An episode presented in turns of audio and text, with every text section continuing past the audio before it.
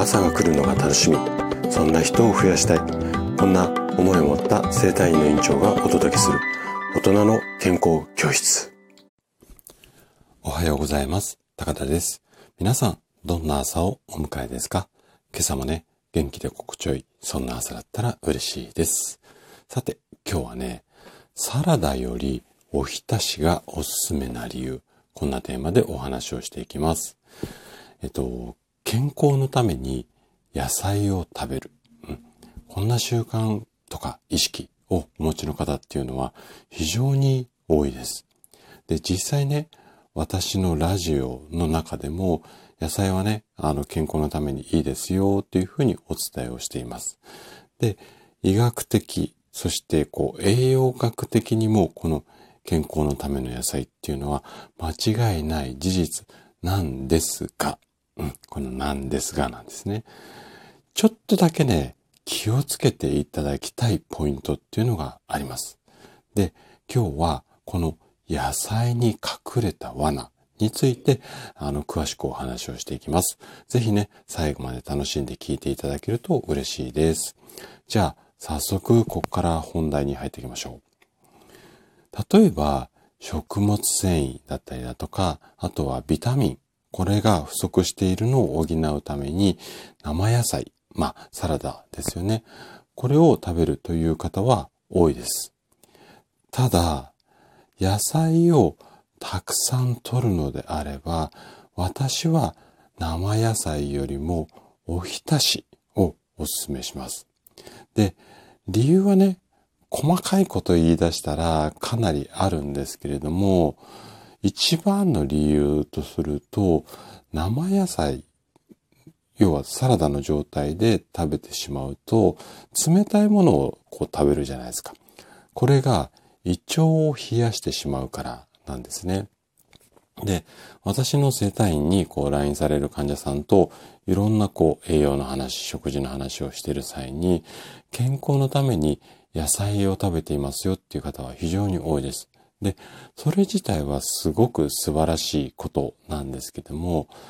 例えば毎朝とか、あと毎食のようにサラダを食べている方が非常に多いです。で、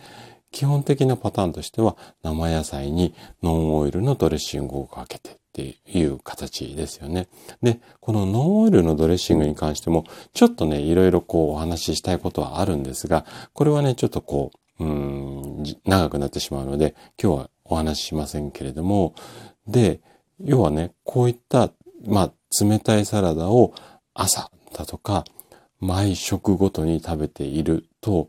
胃腸がね、いつも冷え切ったままの状態になってしまうんですよね。で、胃腸ってこう、お腹の部分にあるんですけども、お腹ってこう人間の体の真ん中にあるじゃないですか。で、この真ん中の部分っていうのは、基本的にはね、いつも暖かい場所なんですよ。なので、ここが冷えてしまうことを非常に嫌う臓器。これが胃腸なんですね。で、冷えすぎると消化不良を起こしやすくなって、イメージとするとお腹冷やしたんで下痢しちゃったっていうのが、これが消化不良の、まあ、流れなんですけども。でね、その点、まあ、おひたし、まあ、ここでおひたしっていう表現をしていますが、要は、あの、茹でるようなまあ感じですよね。まあ温野菜的な、うん、ああいうような食べ方であれば、加熱をされているので、胃腸を極端に冷やすっていうことがないんですよ。で、こういう話をすると、よく患者さんからは、こんな声っていうか、こんな心配の声をいただくんですね。先生、加熱することによって栄養が壊れてしまいませんか？これね、ビタミンのことを言ってるんですが、で、確かに加熱によって壊れる栄養素、あとは水に溶け出してしまうようなビタミンとかもあります。ただ、これが壊れたからって、じゃあ加熱したものを食べたからって全然栄養がないかって言ったら、そんなことなくて栄養成分っていうのはゼロにはなりません。で、反対になんですけども、加熱して、要は野菜がくたっとした状態の方が、まあ、傘が減って、量がたくさん食べれる。こんなメリットもあるんですよね。生野菜を山盛りって意外とね、あの、やってもらうとわかるんですが、サライの、あ、サライだってごめんなさい。サラダの食べ放題みたいなのも、そうそうね、食べられるもんでもないので、はい。でね、あの、生や、あとは生野菜の状態だと、よく噛んで食べたとしても、この野菜の食物繊維だったりだとか栄養成分っていうのが十分に吸収されづらい、こんなデメリットもあります。で、生の野菜の細胞壁って言って、要はこの細胞壁がぐちゃぐちゃになることによって、えっ、ー、と、そこからビタミンとかいろんな体にいいものが溶け出して、だから野菜が体にいいよって言われる、こんな理由があるんですけども、このね、細胞壁っていうのはかなり硬いので、しっかり噛み砕かないと壊れづらいんですよ。ただ、これね、加熱、火通すことによって、この細胞壁っていうのが柔らかくなって、栄養を吸収しやすくなるんですね。まあ、こんな理由で私は、まあ、おひたしに2つぐらいメリットがあると思ってます。で、1つは、量がたくさん食べられる。で、2つ目が、消化がしやすいので、栄養も吸収しやすい。で、